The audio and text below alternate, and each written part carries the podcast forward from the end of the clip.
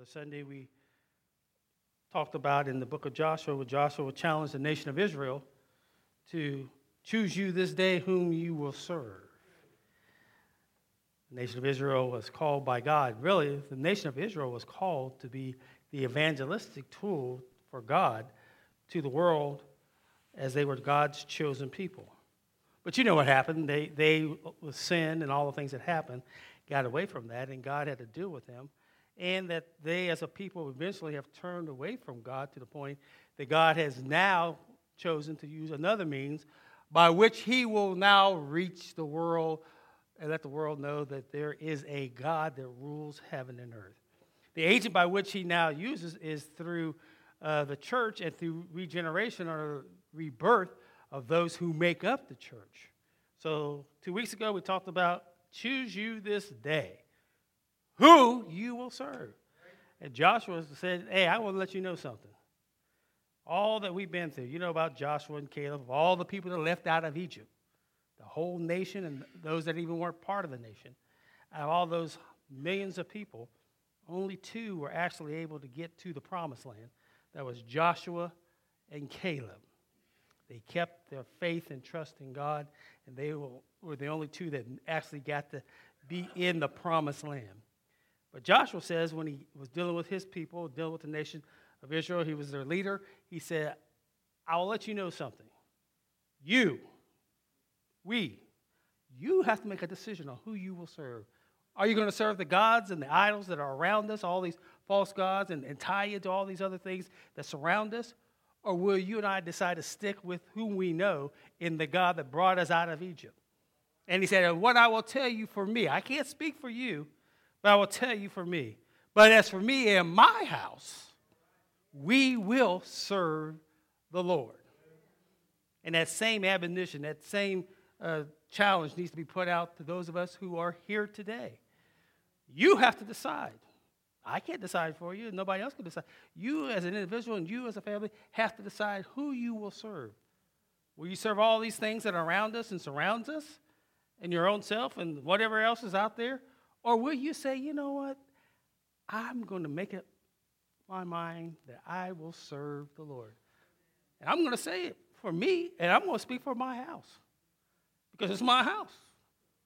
As for me and my house, we will serve the Lord.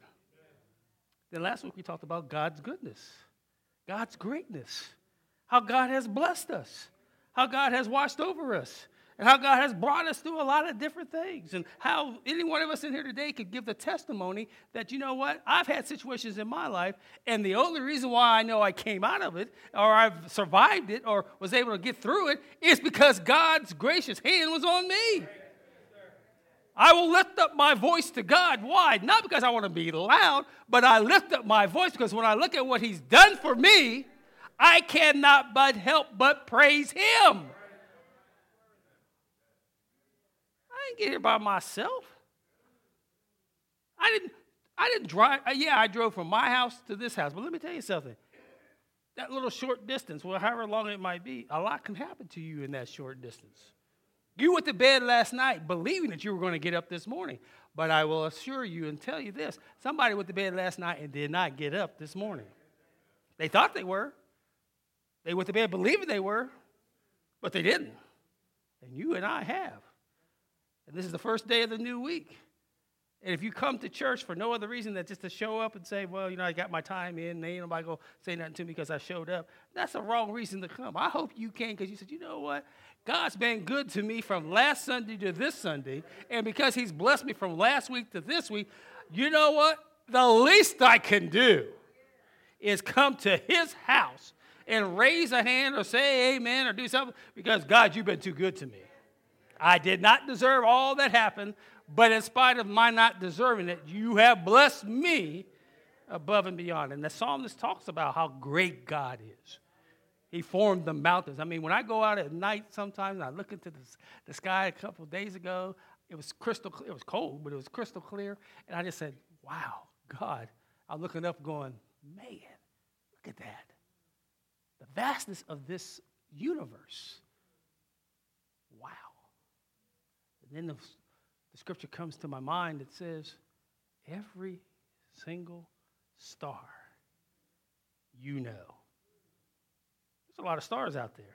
There are stars we can't even see with our own naked eyes. So when they use telescopes or they go up in outer space and they show all these other galaxies and stuff, you just go, but God, each one of them you know.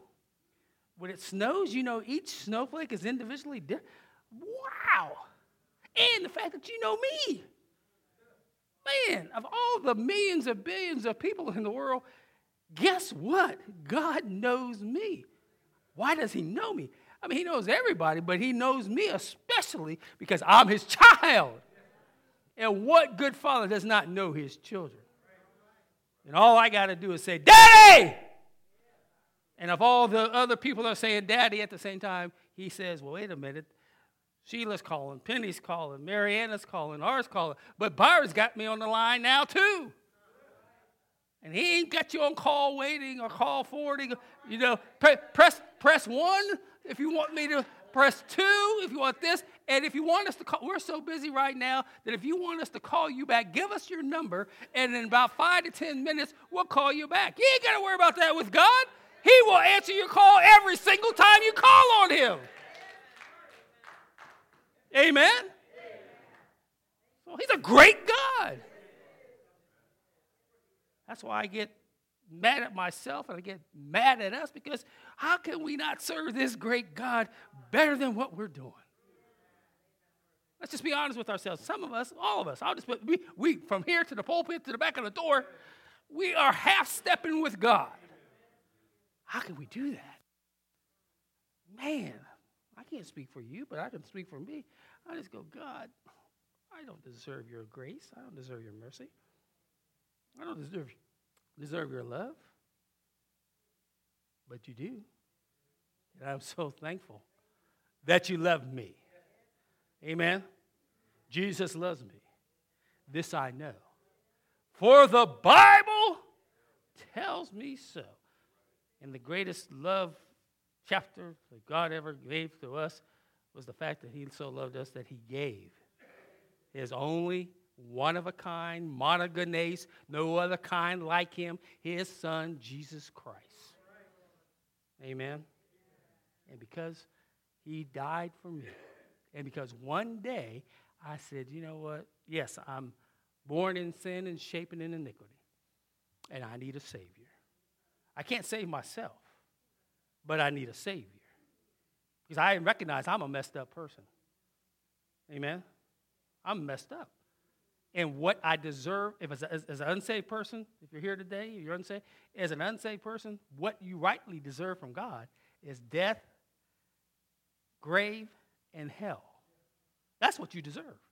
Every person that's not saved, that's what they're going to get. They're going to die, they're going to be buried, and then they're going to find themselves in hell. That's what God, in his righteous judgment, will give to all those who don't believe in him. But oh, thanks be to God. Yeah! That's what I deserve, but that's not what he's going to give me. Why? Because one day I said, I need you. He sent his son when he was on that cross. In a few weeks, we'll celebrate Resurrection Sunday, Easter Sunday, whatever you want to call it. He sent his son to that cross because in his mind he saw me. And in his mind he saw you. He had to go to the cross because he said, I'm dying for Byron. If I don't die, and if I don't get up out of the grave and rise again, if I don't do that and go back to my father, Byron and everybody like him is without hope. Amen? That's why the songwriter could say, My hope is built on nothing less than what? Jesus' blood and righteousness. I dare not trust the sweetest frame, but wholly lean on Jesus' name. That's what I have to lean on. This thing is solid. This is not to go anywhere. I got to put a whole lot of I got to put a whole lot of my weight to go. Now this little thing over here, it wobbles. Look at that. There's God. There's this is me. If I try to lean on me, it ain't gonna take much for me to fall. But if I lean on God, put my put my full weight on God, guess what? He ain't going nowhere. Amen. Look at all this space. A lot of preachers come here and say, I like that rostrum because I got enough to put my Bible, my notes, all this other stuff. No, that little thing right there I ain't got a whole lot of room over there. But oh, I could stand here and ah, be solid. Amen. Which leads me to what I want to talk about today. If we choose this day whom we will serve, if we know how great God is, then today we need to understand we need to be reconciled. Not just me and God, but all of us need to be reconciled to God, and we need to be reconciled to one another. Now, I'm going to take part of it today. I got to come back. It's too much information. You know, too much information overload. If you get too much, you, you know, you just you, you don't remember anything. But you'll remember this part right here in 2 Corinthians chapter 5. And I really want to focus on verse 17. He says, therefore, and anytime you see a therefore, you need to ask the question, what's this therefore? So you got to go back up in the previous chapter, up upwards, and read all that to find out why Paul's saying this. Amen? So if you go backwards, and I'm not going to take the time to do that today, you can go uh, read that for yourself. But one of the things, if you got ESV and some other Bibles, I'll show you. He talks about our dwelling, about heaven, and, how God is, well, all that God has done. And he says, in light, in spite, and all that that God did, therefore, if you know all this, therefore, if any man or anyone is in Christ, he is a new creation. Amen? I'll say amen on that. He's a new creation. Amen. The old has passed away. Behold, the new has come. Amen. Old things. Therefore, number one, you got to be in Christ.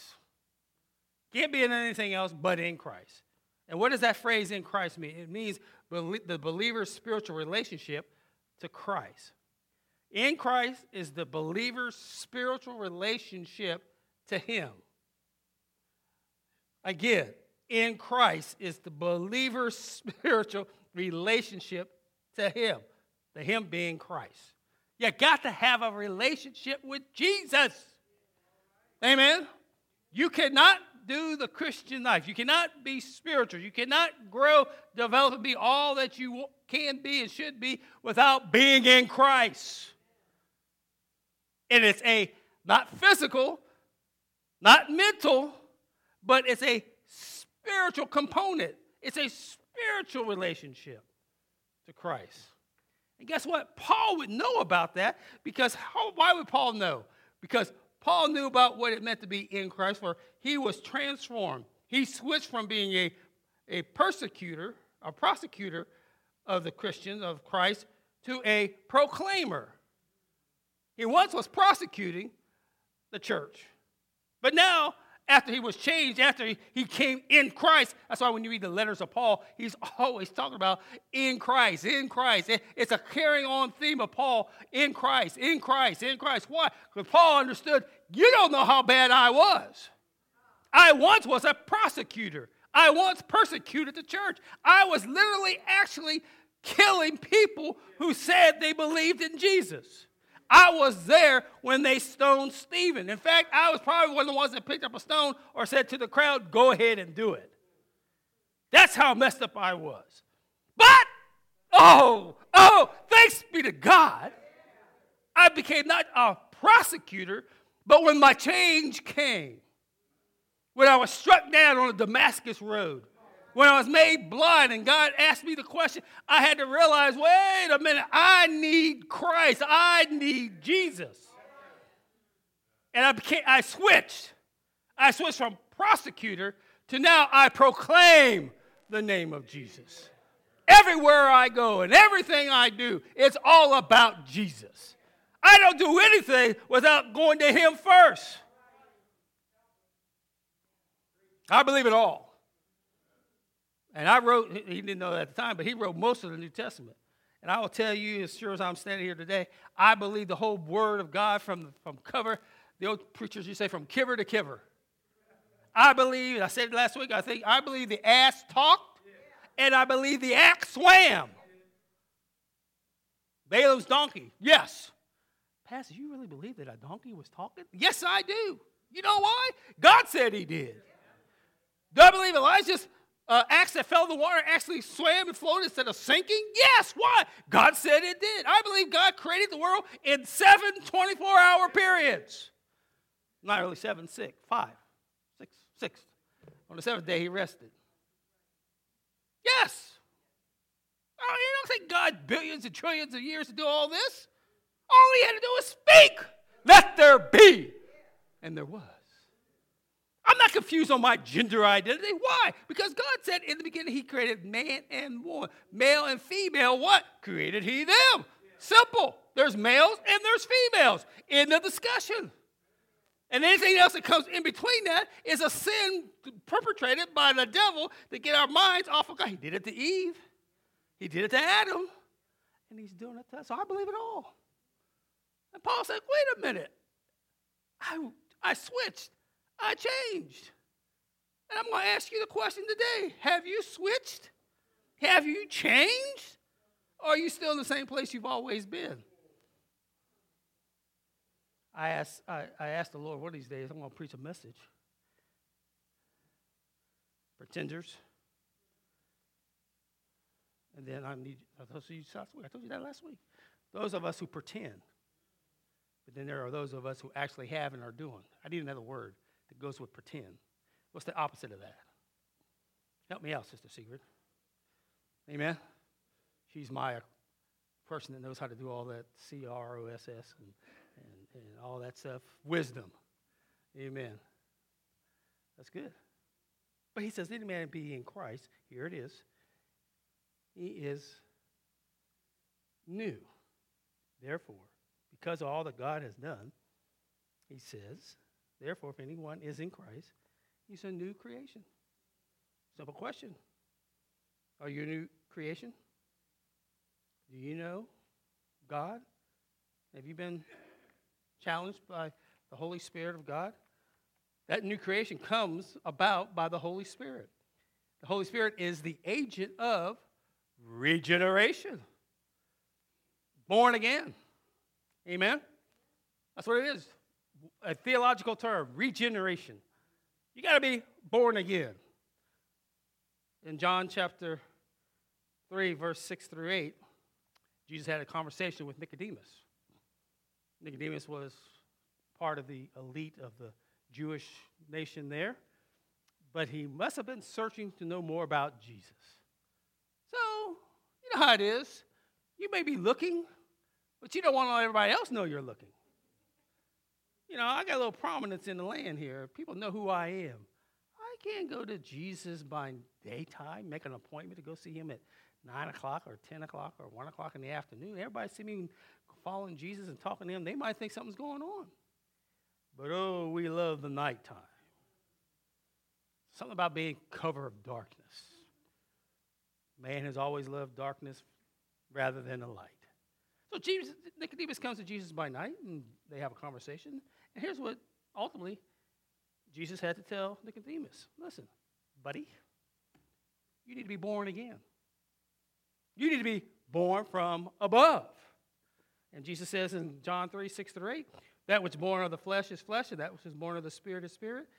Do not marvel, don't be thrown back. That I said to you, you must be born again.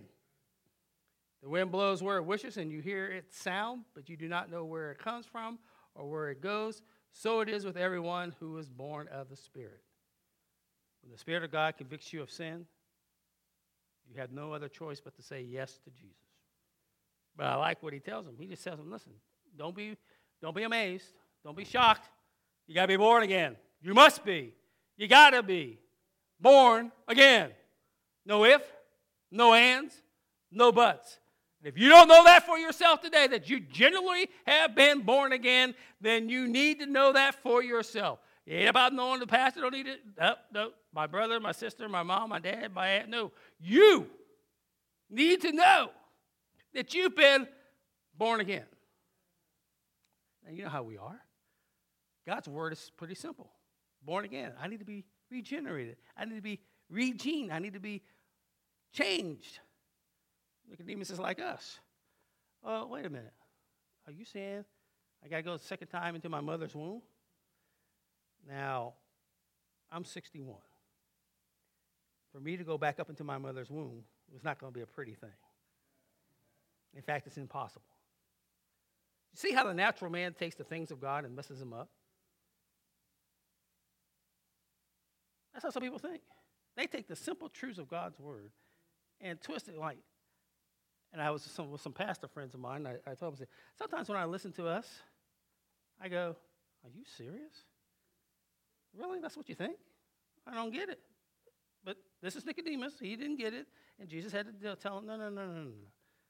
I'm talking about a spiritual rebirth. Amen?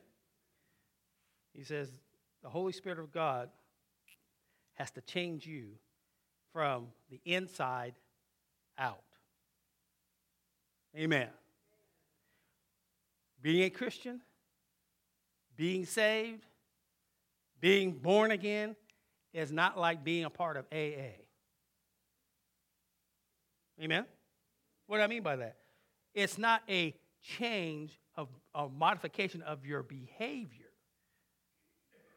See, if you have a drinking problem and you're in AA, they, they want to modify and change the behavior from what you want to drink to now that you don't drink. That's not what being a born again Christian. God is not interested in changing our behavior. God is interested in changing us from the inside, the core of who we are, from the inside out. Yes, it can affect your behavior, but it's more than just affecting your behavior. It's a solid, generational, regene, retooled, remake, born again, change of mind, change of heart, so that now everything about you is all about God. It's not about uh, coming to church. It's not about coming to Sunday school. It's not about tithing. It's not about all those things are great and good. But if you've really been changed, those things come automatically because you've already been changed from the inside out.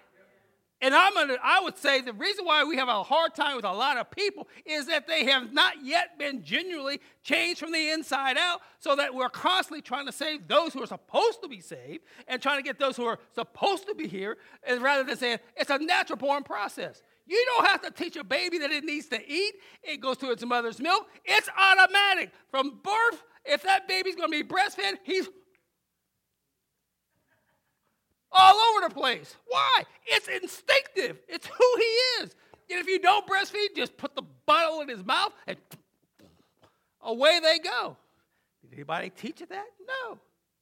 He knows. He has to eat.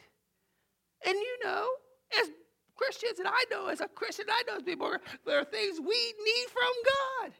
And what we need from God is the teaching and the training and the preaching and the fellowship of those who are supposed to be like us.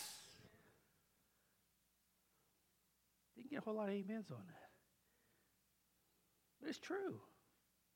Not because I say it, because that's what the Bible, that's what the Bible is. It's a divine birth. Amen. It's being born by God. Romans 6, 6 through 14 reads as follows. Paul says, We know. What do we know? We know that our old self is, was crucified with him in order that the body of sin might be brought, into, brought to nothing so that we would no longer be enslaved to sin. You catch what Paul says? We've been crucified. We have died spiritually in our body so that we might be able no longer be enslaved to sin. You don't have to sin. If you sin, it's because you make a conscious choice to do it. Prove it, Pastor. Greater is He that is in you. You have the Spirit of God, you have the Word of God if you and I go contrary to the word and the spirit of God, it's because we in our mind tell God, you know what? I know that's what you say, God, but you know what? I'm going to do this anyway. We make a, we make a volitional, willful decision to do it. Now we got two strikes. We got two strikes. One, our own selfishness, and two, the very sin nature that's already in us. That's why he says we have died. You and I have to make that part our sin nature. We have to die to that. How do we die to that? We say no to the things that our body and our minds and our whatever want to do. Don't eat that nice big piece of apple pie with the cheese on top, or we get it nice, hot, and warm, and say, not only do I want the, the big piece of pie, but I want the vanilla ice cream with the vanilla beans and all that other stuff in there so that I can just, just, just eat it all up. Now, do I need it? No, but my mind and my body is craving. I got to have it. Oh, wait a minute. I got to have some potato chips. I got to have, oh, wait a minute. I just ate something sweet. Now I need something salty. Let me get some popcorn. Not just regular popcorn and popcorn, but I need to have the butter and the salt and all that. And not only that, I got to go out and say, well, you know, a nice cold Pepsi or Coke would go well with this. See how we do it? That's the same way with sin. We got to diet. If you're on a diet, you say, I'm going to try to lose 10 pounds. I'm going to, in a few weeks, I think last year we talked about fasting. People were dying. They died before, we even, before they even started. I can't do it, Pastor. I tried. I can't do it. It's only for, what was it, a week? A week. Some made it five days, three days. Two, some of us didn't make it at all. We said, oh, I can't do it. That's how it is spiritually. You've got to die out to the things that the devil and even your own self says you want to do. Let me give you another, let me give you another point. You have a job? Anybody, anybody, anybody here working have a job? Are there mornings you wake up and you say to yourself, I don't feel like going? I ain't going today. Now, I know you get days off. I know you get vacation and all that. But suppose you use all your vacation days. And you wake up and you say, I'm not going. I'm not going today. I'm not going to even call my boss and tell him I'm not coming. I'm just not going to show up. That's not good. Especially if they expect you to be there. But what you do is you say, well, I'm, I don't feel like it, but I'm going to go. Because two reasons. You're afraid to get fired, but you're also, at the end of the week, you want that bill, bills that are attached to your CHECK. You've already calculated, well, I missed one day, this is going to cost me, ooh, that's not good. I better go today. I, I can't really afford not to go. Guess what? That's how it is spiritually. You cannot afford not to do the things God wants you to do. You can't wake up and say, God, I don't feel like doing that today. Nah, I don't feel like doing it. Nah, I don't want to do that. Nah, I don't want to go there. No, I don't want to. No. You, we do it. Don't even think about it. But we do it. In the long run, we really can't afford it. Because what happens?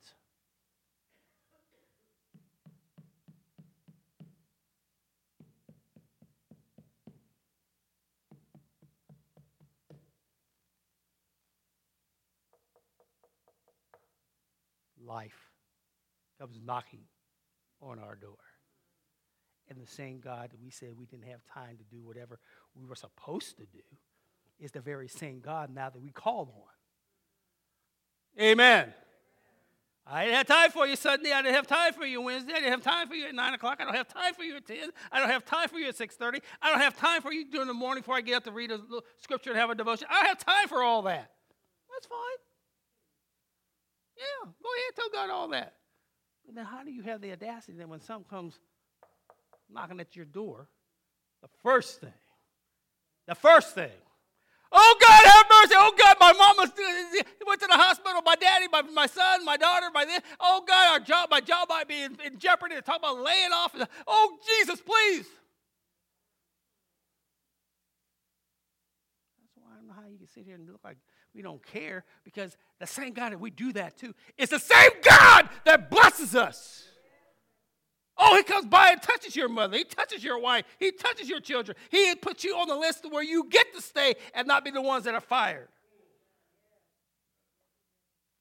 That's how great God is.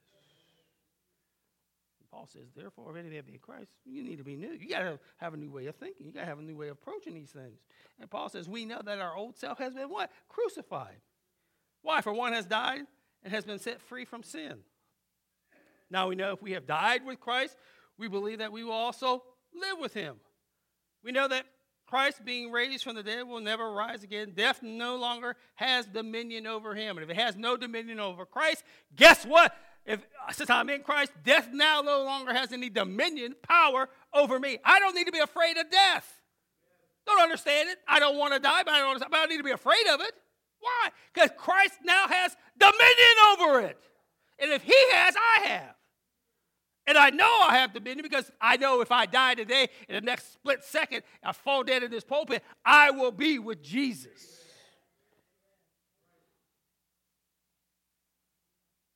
I always think about part of the speech of Martin Luther King Jr. on Mountaintop when he was talking about he's been to the mountaintop. One of the things he says is this I don't want to die, but if I die, I'll be able to see you on the other side. Now, I'll correct that. I'll see you if you know Jesus. If you don't know Jesus today, I won't see you on the other side. You're going to be in a place I'm not even going to be aware of. I'll be with Jesus, you're going to be somewhere else. But if you know him, oh, I don't need to be afraid of death. Oh, when my mama dies, I, I, am going to miss, I'm going to grieve, but I ain't got to act like somebody ain't got no hope. I ain't going to be shouting, crying, pulling the casket, throwing it on the ground. I ain't going to be doing all that. So you don't know what you're going to do. Yes, I do. You know how I know? Because my Bible tells me that my mother trusted Christ. She is one of the old soldiers of the cross. And when I have her here and I'm giving her eulogy and I'm going to put her in the ground, I realize that for me, I ain't talking about y'all, y'all do what y'all do, but for me, I'm not burying my mother, I'm just burying her body because who she is, she's already with Jesus. And I know that when I die, I got a mama and a daddy and some other people that I will most definitely know and see on the other side. Paul says, We don't grieve as those that have no hope. My hope is in Jesus. Her hope is in Jesus. He's already solidified it. He's already guaranteed. He is the guarantor of my faith. And because he's the guarantor of my faith and my mother's faith, I will know her on the other side. Oh, I'll grieve because of lack of being able to go up and cook her breakfast every morning.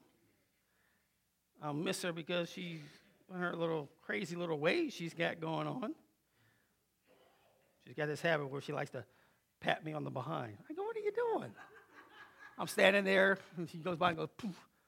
So I go, poof, back to her. What are you doing? You're not supposed to hit your mother. I said, I don't want you to What are you doing? Amen? I'll miss all that. Although now I don't want her to think I miss it. Don't, don't tell her I miss it. I'll miss it. But, know. Amen.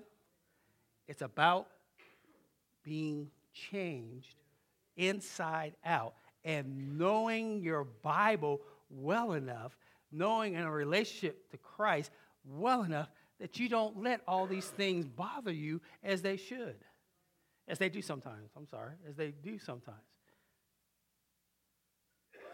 I get it. We got to probably figure out something to do with my mom's furnace. It is what it is. Do what you got to do. You got to do it. Especially my her. She's her house is. she's got the warmest house. If you ever get cold, she got the warmest house in Clinton County. I'm sweating down, but when I go to her house, I'm sweating more. 77 to 78. And I, I just, I say, Mom, I, she's like, What's wrong? And she said, I'm cold. I go, I'm sweating. So, you know, now she's definitely cold because her house, the furnace isn't working. So you, you pray for us. Amen. But what I'm saying, if you want to get warm, go see her sometime. Brother Howard, are you cold? You want to get warmed up? Just say, Sister McGee, come by to see you. She like that. Then you'd be like, I see what Pastor says. He's warm. Things happen. Furnaces break down. My daughter's car just died. Died, died. I get a new car. Yeah, do. Oh, I ain't to dwell on that. I'm dwelling on the goodness of God. God, God is good. God is faithful. You can trust. I saw Dr. White. I saw Dr. White Thursday. I was up on Cedarville campus, I, part of a on a board up there, and he was there, and Dr. Jason was there, and they asked how we were doing and what was going on, and I told Dr. White, I said, you know what, that message you preached on God is faithful, you can trust him, has been in my church ever since you preached that. In fact, I'm getting ready to make some changes, and we're going to change some of the wording on the walls and stuff. I'm really seriously thinking about putting that up there, just because it's so much of it's so much a part of who our character of our church. And then Dr. Jason, his son was not there, but his son goes to high school. He said, "Well, son, I got to go to a meeting this morning. Some of the pastors are coming in to talk, and I got to talk to them about some stuff." And his son said, "He said, well, you probably don't know anybody there, but you know a couple guys. You know this guy. Hey, you, Pastor, McGee, Pastor McGee's going to be there. Oh, ask him when we're going to come back down. I like going to that church. I said, don't worry. We're going to put you. We plan to have you come in and speak to us. Think my people like you, and you like us. So hey, good people are hard to find. That's what it's about. Therefore, if any man be in Christ, being new. Amen? Our old life of slavery to self and the sin has gone. We need to know what Paul says in, in not only 2 Corinthians 5.16, but also what he talks about in Romans 6 4. We were buried, therefore, with him by baptism into death, in order that just as Christ was raised from the dead by the glory of the Father, we too might walk in what? The newness of life. There it is newness of life. It's a new life, it's a new day. I don't see things as I should, as I used to. I see things as God sees them. Amen? We have to realize that what God wants to do is change our world and life view. I'll close with this. Back in 1978, after graduating from high school, yeah, 70, 76, I graduated. I became familiar with Cedarville College at the time, now Cedarville University. So I put in my application, and they accepted me coming there. And first day I get there, I had to take a class on foundations, biblical foundations. And the professor comes in, and I understand most of the kids at Cedarville College and university, now university, is that from birth to and through college, they've had the Christian experience in every aspect. Their mother was saved, their father was saved. They went to kindergarten, Christian, preschool, whatever, elementary, high school, all churches. They, they've been exposed way more. I came from a good church, I had a good pastor.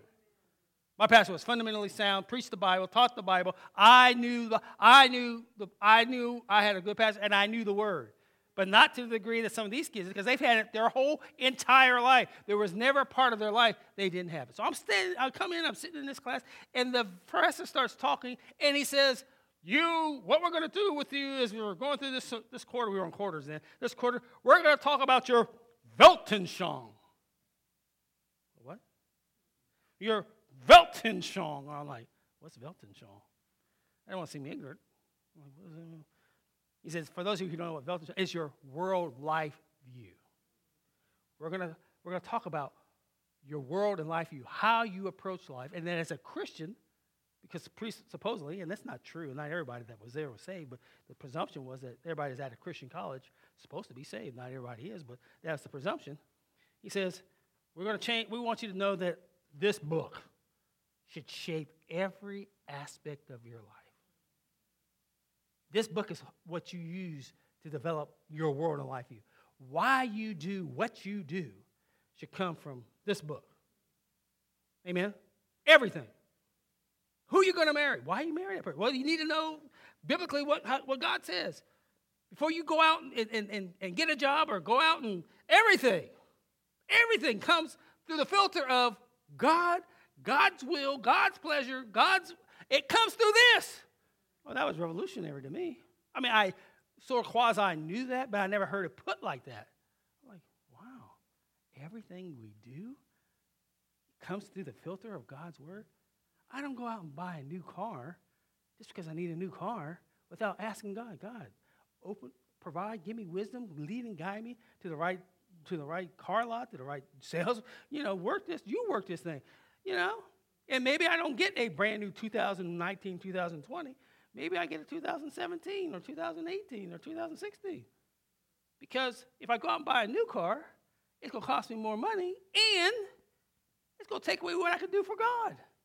I'm going to buy this great big house can't really afford it, but it looks nice. It makes me it makes everybody think I got money. But in actuality, I can't really afford it, and therefore it's going to take away from God. I'm going to take a job that may take me away from doing the things that God wants me to do. Well, no, I got to pray about this. And if, it, if it's meant to be, God, you work this out. You help me to be able to stay on track with you, to do what I need to do, and yet give me this promotion. If it don't work, evidently it's not your will. And help me to be happy. We don't approach life like that. We just re- we react and we do.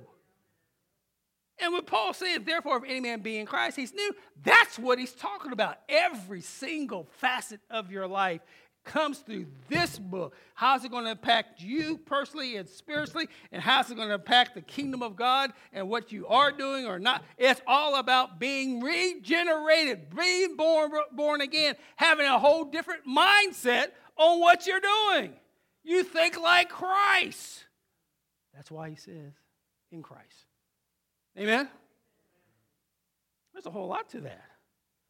I mean, this is not, I mean, when I was reading this and studying and looking at it, I'm like, we don't think like this anymore. We, for some, it's a whole new revelation. Are you serious, Pastor? I need a furnace. Well, just don't go out and buy a furnace from any old Joe. Say, Lord, help me to make the, who do I, they, I know they sell it, I know they sell it. Get different people to come and say, what, what, do I need? Do I need a new one or can you fix the old one?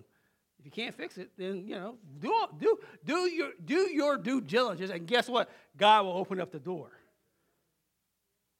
Amen? I had a guy, there's a guy, I told this guy, I got a guy, a little handy guy, could fix anything. So I told him, we need people like you. So I need a new hot water tank and I knew a couple people in town that were plumbers, but one guy, well, I, I didn't really, I wasn't going to call because he's too daggone expensive. I'm like, oh, I can't afford to pay that kind of money. I mean, I, like I told him, I said, I want to pay you right. Unlike some people, if you can get by something for nothing, we will do that. We wouldn't do it if it was us. If we were hired by someone, we want to get paid.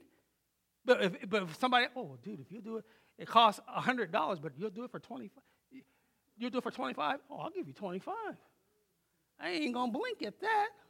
It's all about me saving my money. No, the man's got a profession. The man's trying to make money. I'm like, I don't want to pay $800 or $500, but I'm, I, I don't mind giving you because you're saving me. And that's what he did. He came by. I had a problem. He says, I'm just going to charge. I, I go, here's what you need. We go out buy it, and it'll cost you X amount of dollars. Well, it was way under what I knew a lot of other people were going to charge us. I said, well, thank you. Little guy had fixed a couple things. He's done a couple things here at the church. I'm like, listen, he's I probably undersell myself. I says, you do. That's why I'm going to give you this much. Because it's not that. Said, Dude, I appreciate what you do. Because if I had somebody else come here, they would charge me three or four hundred, five hundred dollars more than what you're asking for. And I know somebody that will pass if they don't do it for that, just let them do No, you want to treat people right. You wouldn't do it if it was you. I know you. No, I ain't gonna do it for that. he said, "Oh, I appreciate that." Said, no, man, I uh, you you're trying to make some money. I'm trying to save some money. If we can come to a compromise and we I save and you, I'm good. God, that's what God says to us. He says, "Listen." I am the best that there is to offer. You'll never be cheated by God. His word, His law is not so grievous that we can't do it. He's not going to get you, He's not going to give you the cheap. You don't get the very best from God. My challenge and your challenge is to give God our best. Amen. Father, thank you for your word.